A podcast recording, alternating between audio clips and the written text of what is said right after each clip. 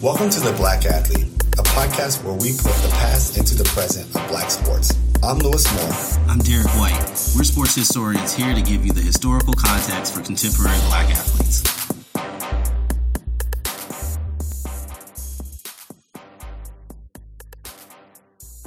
And welcome back to The Black Athlete. I'm Lewis Moore, author of I Fight for a Living and We Will Win the Day. I'm Derek White, author of The Challenge of Blackness and Blood, Sweat, and Tears, Jake Gaither, Florida A&M and the History of Black College Football. Welcome back, Lou. Yeah, man. Thanks. It's been a hey man, back to back weeks. So so I can't complain. Semester is winding down. My kids are literally upstairs stomping around. Uh, and I am not gonna go get them. So so apologies to the listeners if you hear my kids today.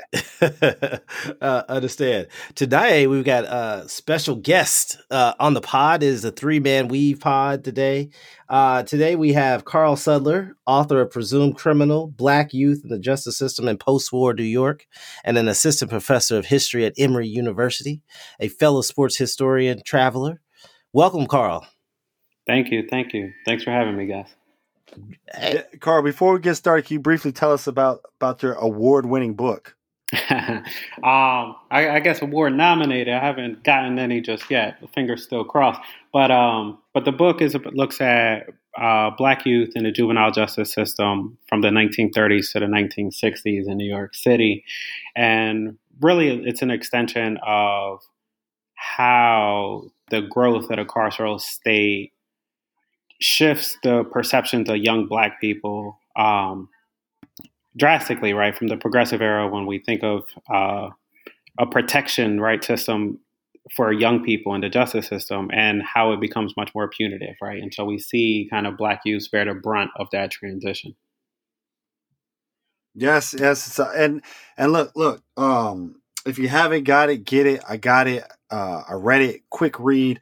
Uh, it's a very, very informative read, and it gets you thinking. We're going to have Carl back again when we talk about youth and sports, but it really gets you thinking about not only your favorite sports movies like uh, Coach Carter or Gridiron Gang, uh, but really how how we use sports with with Black youth, right? To to for lack of a better term, to, to reform them or to keep them out of trouble. And whenever you go over the history of the black athlete, there's always these stories about, uh, from these youth about, you know, there's that coach in their life. There's that, that somebody in their life who turned them the, the right way, whether it's Jackie Robinson in Pasadena or Gale Sayers in, in Omaha, Nebraska. So, so go get that book. Um, and, and the reason why real quick, we had Carl on because, because as Derek said at the beginning, he's, he's a sports guy. Uh, so before, we introduce you to Carl. Carl's got to introduce you via his sports story. Um, it's a very interesting story. It, it, it, tripped me out when I heard it, so so it's time to tell it, Carl. Yeah, so everybody asks, right? Like, so I'm a fan of all teams, New York, except for basketball. And um, basketball, I'm a diehard Lakers fan. So various people ask me, how does that happen? And it really happened two ways. Uh, as a kid, I was denied a autograph opportunity from Patrick Ewing, and uh, you know, it, it, it, it I, I, like to think that that's why the Knicks haven't won a championship ever since. um, but then, but then the second part was, uh, you know, my my father was in the military, and we uh we we moved out to Honolulu, and I was living on that Honolulu time zone where East Coast games were almost impossible to watch, and so I became a fan naturally of a team on the West Coast. And but I like to point out that I'm old enough to remember the Lakers pre Kobe Shaq dynasty, right? You know, so I'm talking early '90s Lakers squads: uh, Nick Van Exel, Eddie Jones, Cedric Ceballos, Vlade Divac. Like those were my guys. Um, Elden Campbell.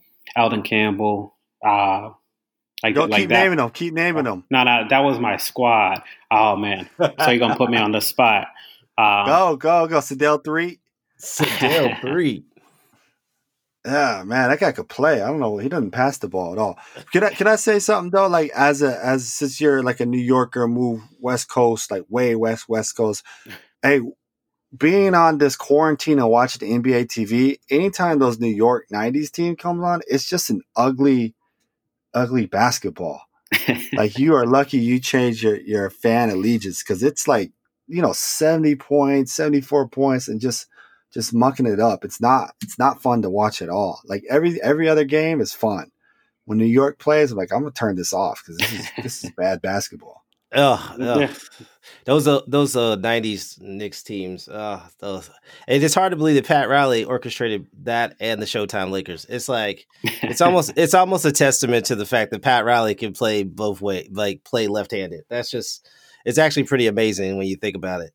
Um, because uh, you know those that that New York team, and then the Heat played like that. Oh, the '90s were pretty terrible. Actually, this is what I say all the time. What those teams, those you can't say the '90s terrible, and then you watch, and this is what we're going to talk about, the Last Dance, but. But like those those New York and the Heat team, what what other teams was brutal? So that Indiana team is pretty brutal to watch too. Like I know we hype they got a thirty for thirty, but the Davis boys, like um, you know, and Rick, Mark Jackson, and Rick, that's like the slowest team ever. Rick, Rick Smits, Smits, Rick Smits. Davis boys, Mark Jackson, and, and, Reggie Miller. Like, oh god. Uh, no, Utah was pretty hard to watch too because they just ran pick and roll all the, like they ran basically the same right. play like seventy seven times. And, and right. hey, I mean, but, even even as oh, a guy, uh, as a fan of the West Coast teams and the Western Conference teams, part of why I attach myself to the Lakers is because I used to get so annoyed at the Seattle Supersonics. Um, oh. That you know, I, I, I was not a Gary Payton, Shawn Kemp, Detlef Schrempf kind of kind of guy. Um, wow. And so I know, I know, I know. You admitted that. You don't like Shawn. Oh no, I, no. I, who, who, yeah, they were on one of the Seattle games. Seattle and it's like a Seattle Houston playoff game. Might have been 86, 87, and like Olajuwon dominated for like 40 and 20 rebounds. and that Seattle, so that Seattle team's like before Gary Payton. So, but it was like Xavier McDaniel was out there, Dale Ellis, uh, oh, uh, Tom Dale Chambers. Ellis. Like that was their Tom Chambers, league. yes. but I, I like watching those old games because I'm not anti. Like I love shooting three. I I could ball. Carl's not ready for that yet. Like I've seen Carl dribble. He's not ready for my my, my shooting. But like when you watch the old school 80s, 90s games, the efficiency, the mid range, it's like I, I, it, it upsets me so much that they took it out of the game today. Like, cause you know, you even you watch those old jazz teams, you got Jeff Malone, you know, shooting over 50%, right? Like just knocking down 17, 18 footers. Um, and it's a beautiful part of the game that they that they, they took out, and and it, it upsets me so much. Well, CJ know, McCollum, CJ McCollum's keeping it in there though. CJ McCollum right, is living true. in the mid range. Yeah, but he's That's not true. nearly as good as any of these guys, like those guys from the 80s. Like he's good, but he's like a 40, 46, 47%, which is amazing in modern basketball. Right. But like, you know, the number of dudes, Bernard King made a whole career shooting mid-range jump shots. Um, you know, I think that's a it's a it's an interesting game, yeah. It is interesting to watch. Um, and I guess it's to Jordan. Uh, and and for those who who, who I don't know this guy Michael Michael uh, Dominique. Okay, my, oh my bad. Okay, uh, yeah. Last Dance, the documentary. Thank you, ESPN. Uh, brought us to us early. Uh, we uh, us three and others live tweeted it on Sunday night. Um, but I want to hear your thoughts. Uh, you know, without longer than two hundred and forty characters.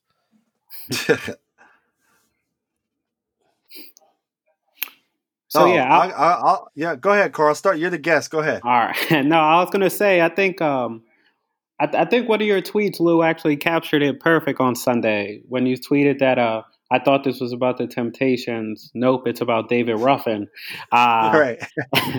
um, because it, you know, obviously it's it, it's pitched as this last season, uh, but as we all kind of anticipated, it is a very Michael Jordan centered story. Um, but again, you know, as as as as the young guy in the room, you know, I, I, I remember these days, but I was young, and so I, I appreciate some of these stories in different ways now, where I get to kind of look back at these Jordan days and understand where my fascination with sneakers and you know Jordan swag and the Michael Jordan cologne. You couldn't tell me anything about that Michael Jordan cologne. that that Michael Jordan cologne was a gem. Um, and um and and, and so I have a new found appreciation of the Michael Jordan swagger because looking at this stuff and now like I mean the suits, the beret, the like very questionable decisions, but you know, but all of it just looked different when when Jordan rocked it. I will say, as the I think I'm older than Lou, so uh, the old person on this podcast who, who who lived through all this. Uh, one, all that baggy stuff was in style, so I have to just have to we just have to come to grips with that. But two, I think it was interesting for me to to hear like folks like Carl, um, you know, uh, some of my student former students on Twitter really talking about you know they knew Jordan, they knew of Jordan, they seen the YouTube clips but they didn't have that you know that it's hard to capture that ethos that that traveling circus that was the bulls you know when they you know when jordan came back you know uh, lou knows this like when he returned from baseball that was like literally like people were just following him from city to city like SportsCenter led every night with what did michael jordan do tonight? Right. You know what i mean? Like, like you know like when he drops 55 in the guard like that was that was like it was like the Knicks won the title. and right, and right. and so I think that you the documentary I think in the first two episodes gave a, a really strong sense of the culture and the popularity surrounding Jordan that explains a lot for a generation of people who grew up with Kobe and grew up with LeBron and now grew up with Steph Curry and Kate, like grew up with another generation of of star athletes, um, and that's that, and that's real. Right, right. That's uh, uh no. I'll just bring that that point up. That's what always trips me out when I talk to my students. Um, you know, I always tell them that Dominique's the greatest player ever, and of course that he is. But um, they uh, I always bring up the point you've never even seen Jordan, right? Like that always trips me out that they they they never really saw Jordan Jordan play live. Like they've seen the YouTubes, and I don't even think his in some of his games are on NBA TV. Like now they'd be on more. Like about a couple weeks ago, um, that Orlando game, um, it was like Orlando, the Bulls. I think it was before it was before Penny. Mm-hmm. Um, that was on but you don't, you know, they don't get a sense of, of who Jordan was. So, so I think there's this whole new generation of, of, of younger folks who, who get to see highlights. But I think what comes out of it, what I like is, like you said, on the one hand, that traveling circus, just, just how big they are. You can't, there's no team like, I mean, the Warriors won the 73 games, but they, they weren't like the Bulls, like when the Bulls showed up in town or when they were on TV or anything like that, right? Like, um, and then also just the, the appreciation for that kind of the work ethic, right? And it's not to say anyone doesn't do it, but that's the one thing that, although I'm a Dominique fan, like I, I admire about Jordan is like he's wildly talented, right? The world class athlete, but he also has this this attitude that you're not going to beat him, right? That can what you know coaches speak that competitive spirit, right? And I think that's what so many people lack. Um, and he had it, and just set him over the top over everybody. So so that I like that comes out and I like um there's always this little bit of history. One of the things I wanted to kind of briefly mention what I was noticing, I tweeted about it. Um that those guys, the Jordans, the Barkley, I think Barkley talks about this in an undefeated article like three or four years ago. Um, I'm assuming worthy.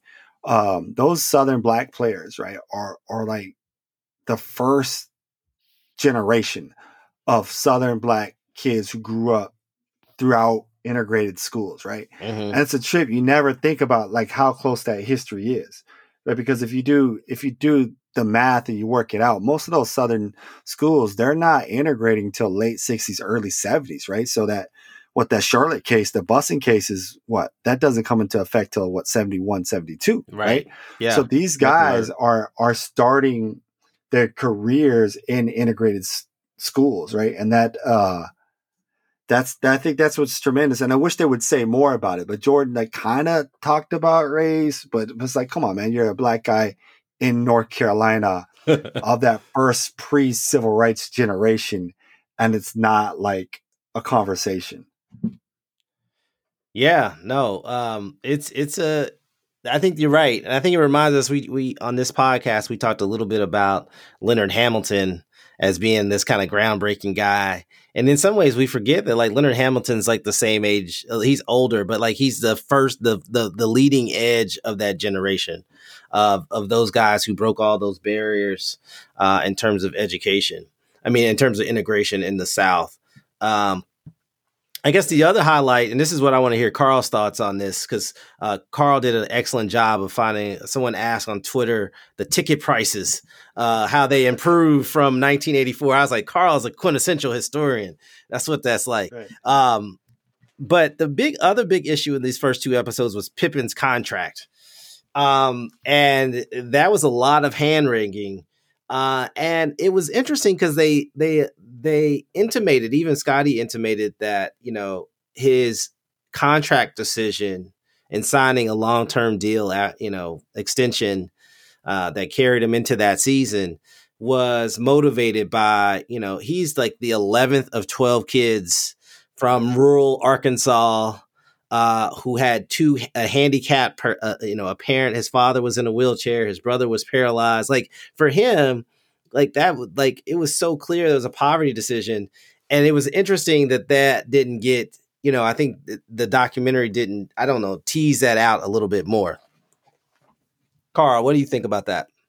Yeah no i think you're right on right? I think uh, I, I think what this documentary shows is just how important that year was to the i mean the growth of sports capitalism right? Um you know, I mean, the the amount of the money changes that are happening in sports, right? Whether we're talking about it through the contract or whether we're talking about it through those season tickets, is that um, you know the money booms over a very short period of time, like astronomically. Um, I, I mean, I think what happened was. Uh, when, we were tweeting about the season ticket cost, I think you know a season ticket was like thirteen fifty a seat, um, mm-hmm which seems, you know, even in those, you know, it's it, it, I say even in those days as if it's that long ago, but it's not like thirteen fifty a seat was that expensive then neither, right? Um, right. In relation to what we would think about for a season ticket today, even for a bad team, um, you know, I've, uh, I've I've had the benefit of of following around a lot of East Coast teams in my life uh, in terms of the job has put me in different places. And, you know, I was able to get Pacers tickets for cheap, get Heat tickets for cheap. I, I, I show up to Hawks games with regularity these days. And, you know, I love Trae Young and I love the young Hawks. But, um, you know, even the even bad seats aren't cheap, right? And um, but but we see this kind of growth in money in sports in such a short amount of time. And this Bulls team is is, is you know a big reason forward, right? They're must see TV. Um, but they they build the experience of going to those games as something different. And I mean, to Pippen's contract, and you know, not flushing out the the, the issue around you know him just signing the contract because it was guaranteed money and he was coming out of those conditions. I think is incredibly missed opportunity, especially when you look at not only was he being so underpaid, but he was even underpaid on his team, right? Like, was it Luke Long? Like Luke Longley yeah. was making more money than him, and you know, Luke Longley was well ahead of his time in terms of Australians in the NBA. Um, and so, um, you know, shout out Ben Simmons, but. Uh, but but yeah, so so so I think that definitely could have been teased out a little better. Um, and and I was you know happy to see Pippen eventually get his day, but you know the the underpaid contract was insane. You know, the historian to me, uh, and I I wanted to hear from the agent. Oh yeah, Jimmy like, Sexton or yeah, what's his name? Sexton. Yeah, I just I just wanted to know what the like. You know, he was like, "Yo, we negotiate." Like, I wanted to hear him think through. You know, 30 years later yeah. like look this is why we did this we probably should have been seven years instead of eight but they made five you, years. You know, let me, uh, let me let me let me let me let me jump in here because because that's a no limit sports agency contract that they signed there. But first, like on ticket prices for for you listeners who are interested, there's a book Michael Jordan and Global Capitalism that that does a, a pretty good job just showing you the value of Jordan not only to the Bulls but to the NBA, right, and to Nike. So if you're if you're a numbers guy, you're a capitalism guy, stuff like that, uh, and a sports person, it's a very good quick read. Um, I would have break broke down those numbers for you, but once the COVID hit and we got sent home, I can't find anything. Uh, but the thing with St- Scottie's contract and the thing with the NBA, right? That that's so crazy is like when you look, I was looking up this stuff. When these guys, like let's say 88, if we go to 88, 88, I believe is when Jordan um re-signed. So so Jordan has a rookie contract 84, grossly underpaid because he's Michael Jordan, but it doesn't matter because he has endorsements. And when he signs that deal, it makes him one of the top paid players, along with Magic, who just uh, redid his contract. I think he had a 25 year, uh, 25 million dollar contract, so one million a year, which was big back in the early 80s. But by 88, that's not enough. So he, he does it to three mil a year. Patrick Ewing's at three mil a year. Jordan's at three mil a year. And when it comes to that Pippen contract in 91, Pippen's in like the mid 700s, right? So he's on a he's on a rookie contract. But as we discussed in like in the pre-show, that the the salary cap was 12.5 million. So think about that, right? It's 12.5 million and and I think it grows as Derek says just within 5 years to like 40 something million. But he signs this guaranteed and this is what he was saying back then and it kind of comes out in the show is he's worried about getting hurt. And and granted, like his rookie year, he's hurt, and he, but the year before he has those nasty migraines. But what he says is like he sees Bo Jackson, and what mm-hmm. happens with Bo Jackson is his football career. So and he and as the I think the doc teases out a little bit, his dad, you know, paralyzed, his brother's paralyzed. So you know, I think he has this thing about his health. But I think the agent should have also been able to read the market a little bit better, right? And what I what I mean by that is that when Pippen signs in, in 91, he still has two more years left on his contract. But what he does, he signs an eight year contract. So he signs an eight year contract, right? And that's why it pushes it to 98. But other comparable guys, Reggie Lewis, right? Mm-hmm. RIP, and Reggie Miller signed five year deals before him, right? And so when Pippen's about to sign this contract, he's like, I want, you know, money like Reggie Miller, Reggie Lewis, but he doesn't follow that let me do a five year deal and get in, get out. And so when you think about it, like Reggie signed like five years for like 15 million, Reggie uh, Miller, right? And Reggie Lewis signed like for like 16 million, something like that, but 40% for some reasons deferred the last 15, like 15 years, uh, which is crazy. I don't know why, you know, just numbers things. But Pippen, instead of signing that five years, he signs eight and then tacks on. So it's like he has two years remaining. He has a year, at the 91. He signs it in June. So they count that year and then two years that he still has remaining that were non guaranteed. And then it kicks in after that, right? After that. So he signs a, a five years extension with two years left.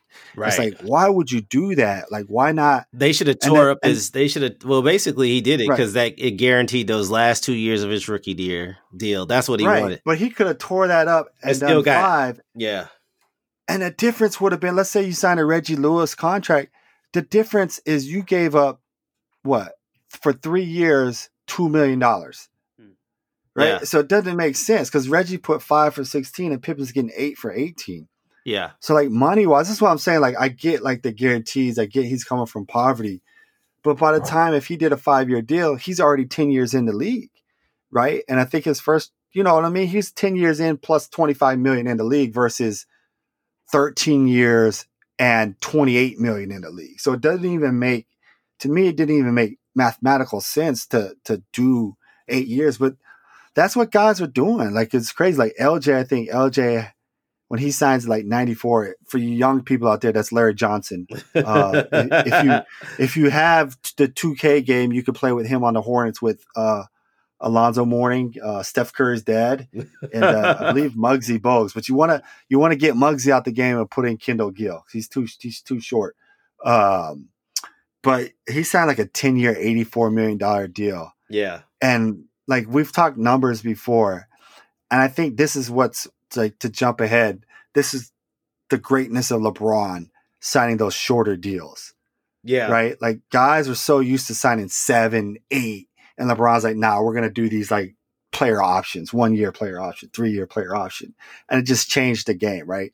Um, but no, that's my thing on, on, on Pippen's contract. I know I went a little bit crazy on it, but I spent considerable amount of time instead of paying attention to my kids or, or grading work, uh, looking at all, looking at how all these contracts work. Cause I was like, I can't believe that in 98, you know, Jordan's making 30 a year and Pippen is two. making three, But, uh, seven or something like that. But you know what That's this is? You know, like part of the uh, I think to me the hidden factor in this six this six championships at the Bulls that I think this contract points to, right, is that this contract, like this run and these dynasties that, you know, even if we go the if we go back even further, the Lakers and the Celtics from the 80s as well, right? They're only able to do that in part because the salaries for their best players are so artificially low.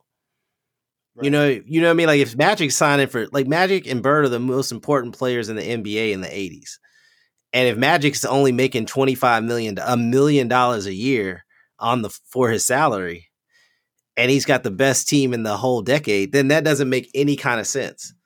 Right? And I and I think that what you get is that the only way that the only way that Jordan can win six titles is in part because Scottie Pippen is trapped in that contract for, for eight Right. years. And that contract allows them to get Rodman, allows them to get Kukoc, right?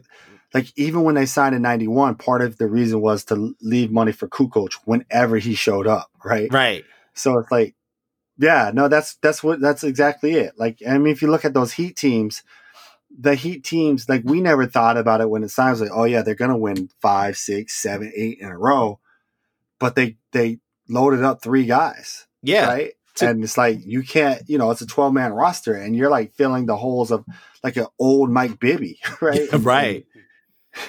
Mike Bibby could barely move, or you know, um, what did Jason Williams? Jason Williams was on one of those teams, or no? He was on No, the he first run. Yeah, he was on the first run. was the- yeah. His first run, right? Yeah. Uh, but like you know, Joel Anthony or something like that. Like just No, you I, you had to. bench You player. basically you could only you could only do. I mean, I, I lived in Miami when the Heat made this second that that you know that that triumvirate, and it was always interesting to see. You know, they had a mid level exception that they try to use every year. They basically had the draft guys, um, Right. and you know, and hope that they and they had a draft second rounder, so they didn't have guaranteed contracts for three years, right? So like some of it was like, you know, they didn't have any draft picks, so they had to take a guy in the second round.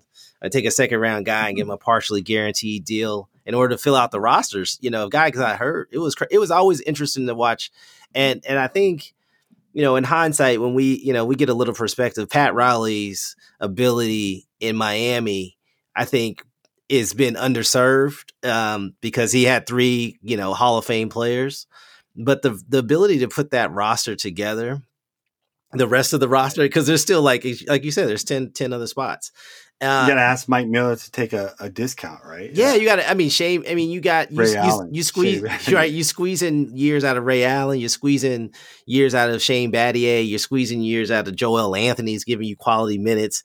I mean, Udonis Haslem is still on the team, you know, but like, Right. like I mean, I guess they're giving a percentage of the team or something at this point. Like, like, um, and I He's think still there, huh? Yeah, this is supposed to be his last year. So I think it's interesting to think about how, like, when we look at these contracts and we think about what are the structures, I think when, sometimes in this debate about who the greatest players are and what makes them great, uh, you know, it's not to say that, you know, Jordan is not any less competitive than Charles Barkley, right? Like, some of it is that, you know, you have, um, you know, some good GMs and some bad, eh, you know, and some bad deals for the players.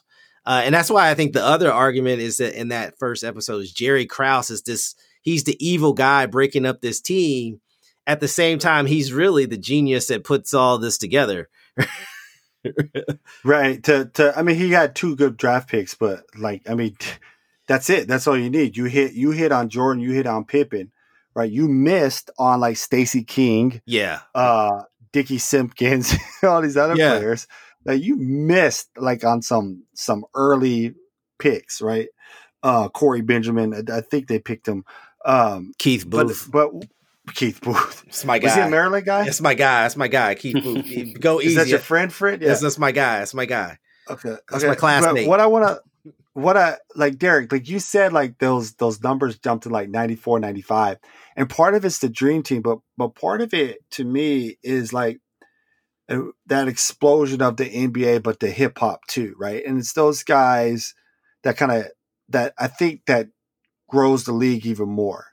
Right, where these guys become like celebrity celebrities, and, and Carl talked about his his favorite uh, Laker team, uh, and speaking of that Laker team, when he was on the Suns and, and hip hop, Cedric Ceballos uh, had a he was on that NBA Raps album. You guys remember that? I'd remember Uh, it. it's, it's called it, it's called Basketball's Best Kept Secret, and uh, they put out a rap album. Uh, and Ceballos had a song, I believe, with like Warren G. Um, Brian Shaw had one of the better songs. Gary Brian Payton was Shaw. on there. Who Oh. else was out there? I don't even know. That's a But yeah, but it's like that hip hop. Like I think it just, um, like helped the NBA just grow. And but it's that, but it's that attitude too, that where guys are like I'm gonna get mine. You know what I mean? Like LJ is gonna sign that eighty four million dollar contract.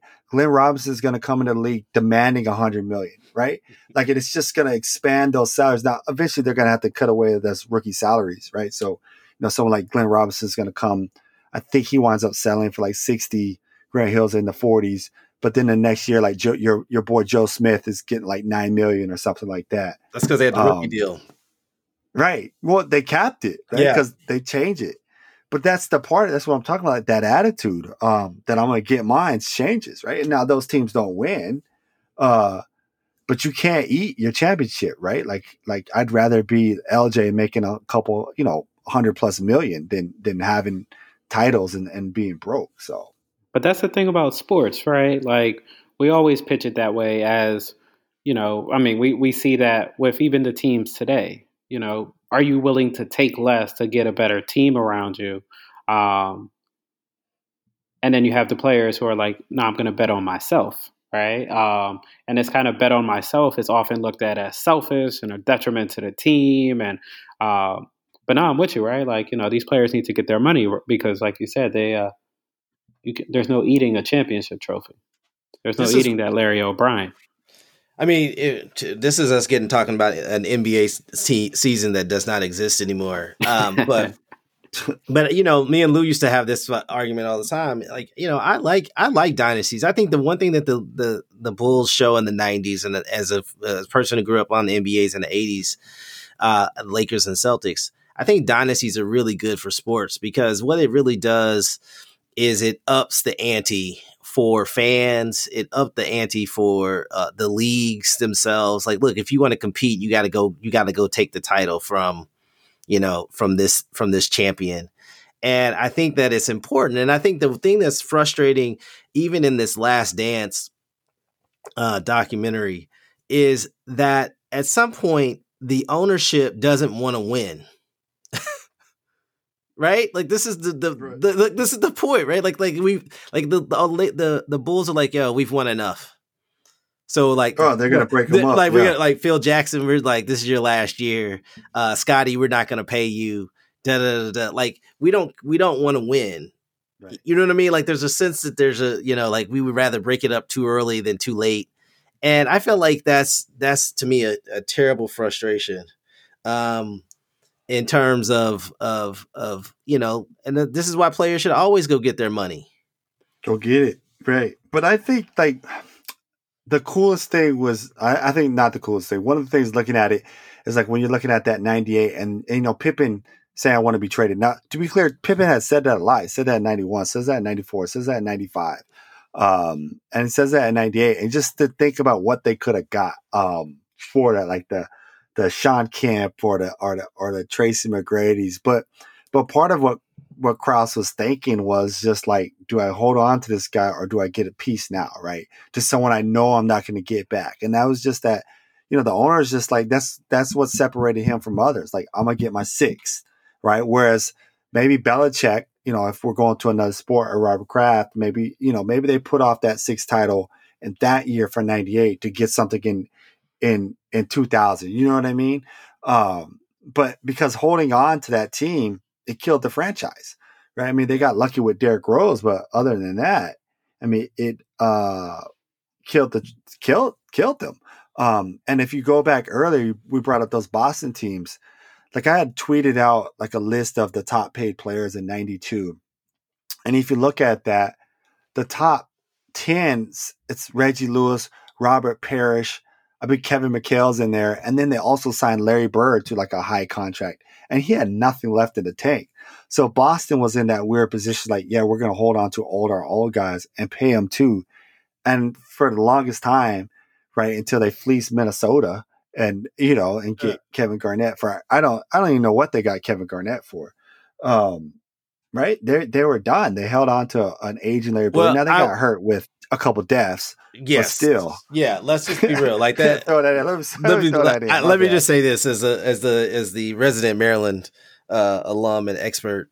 Uh, that Boston's narrative uh, is is a very different narrative if you bring in a young Len Bias, and Right. and you know and, and, you and know Reggie Lewis lived. right right you know it doesn't it doesn't change your point about the money and holding paying these old guys well past their effectiveness um but you know i think that the windows are small man like you, what we know now in the 98 99 was the strike sorting season last time the Knicks made it to the finals like do we not think that uh, that if they could convince jordan to come back and phil jackson to run it back that they couldn't have been they couldn't have won another one Ooh, I don't know.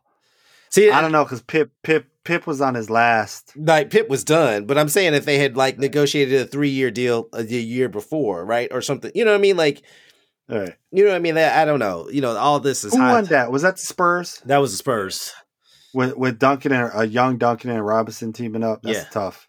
Yeah, but they. I mean, tough one. so you know, I think it's. ah, that's it- a tough one. so I think it's just this really an interesting question to think about, like how you, you know, how ownership tries to hold on to, you know, when do they pull the plug? Uh, and it's just interesting to watch that the greatest team and the greatest player of all time by many stand many people's standard, uh, to watch a, an ownership and a, and let his general manager be like, yeah, we're breaking this up. I'm like, I, I seem like you would just keep it together just to sell jerseys. You got Jordan. Yeah, Right. You never let that go. That's the crazy thing. That's the It's crazy it's- thing to me.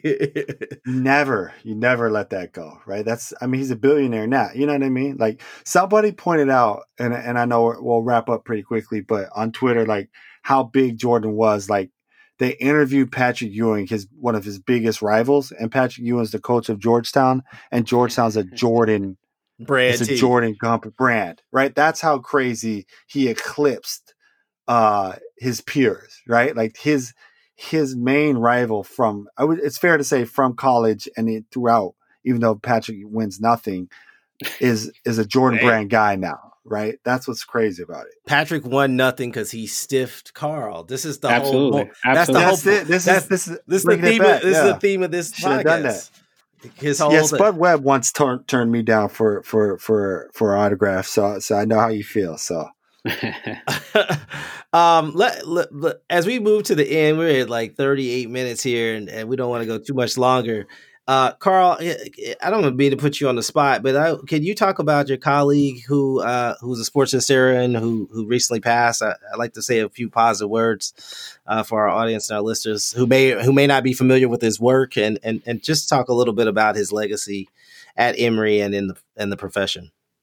Yeah, so this was tough. On um, Sunday, Dr. Pellom McDaniels, who was a curator of African American collections here at Emory's Stuart Rose Manuscripts, Archives, and Rare Book Library, passed away suddenly in his home. And he, I mean, sport historian, archivist, you know, wrote a book about jockeys.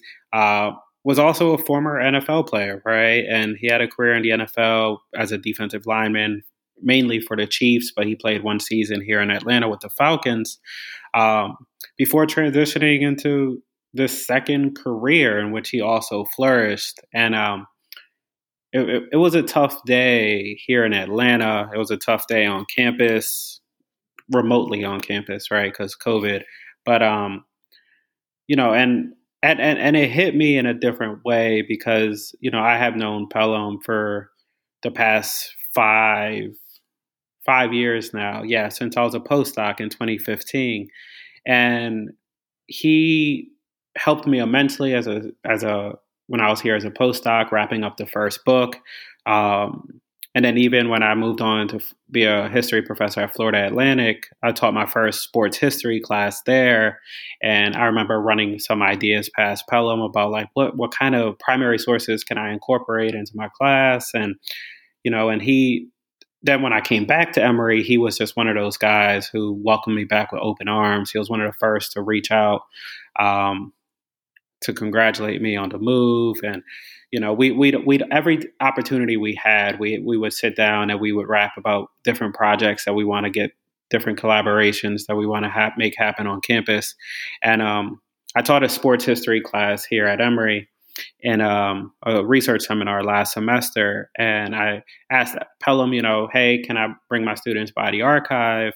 And you know, he's he scheduled a three hour block, right? It was research seminar scheduled for three hours, and you know, he just was wheeling and dealing for three hours, and you just could see him in his element, right? He was a curator, but he was a, you know, he was a teacher, right? He had that gift, and you know, I have so many memories um, over the past five years with Pellom, and um, you know, he uh, one, one one that I'd like to share before we break out is that uh, he, he again he played for the Chiefs, and the Chiefs winning the Super Bowl this year uh, was huge for him, and and I saw him the week after the Super Bowl, and I mean, he was just he was glowing, right? You know, we would have conversations about the Chiefs teams that he was on, and he would talk about his teammate Derrick Thomas, and he has some crazy Derrick Thomas stories, man. Hmm. Um, but um, you know, he was so excited that the Chiefs had, you know, pulled it off, and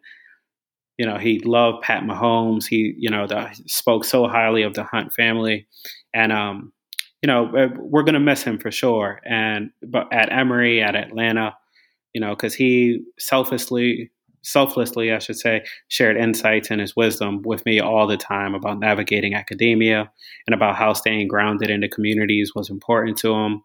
And um, yeah, and so I just, you know, I can say so much more about the conversations and the shared times that we had, but you know, for now, I just want to extend my condolences to his wife, Navab, his son, Ellington, who's a freshman here at Emory, um, and his daughter Sophie. Uh, definitely keep them in your hearts and prayers. And thanks for giving me uh, the platform to talk about it a little bit here. No, no, thank you for sharing those those those kind and, and important words. I, will just say I, have had a, a, number of opportunities of uh, of meeting Pellom, and he's been a, a gracious uh, a gracious colleague in the field, uh, has been a tremendous assistance anytime that I've been at Emory. Um, for those who know, I worked my first book uh, on the Institute of Black World in Atlanta, and a lot of that stuff was at, uh, at, at Emory, and he was just coming on into his role there as I was finishing my book, and so we saw each other as colleagues in the field, and so it's a terrible loss, as you noted. I know for the Emory community, but it's a terrible loss for us in the field. Um, he was a person that you could send graduate students to and be like, "Hey, there's some stuff at Emory. Reach out to this brother. He's going to make sure that he that that you find the things that you need." And uh, uh, and it's a terrible loss. And so, thank you for those kind words uh, on the Black Athlete podcast.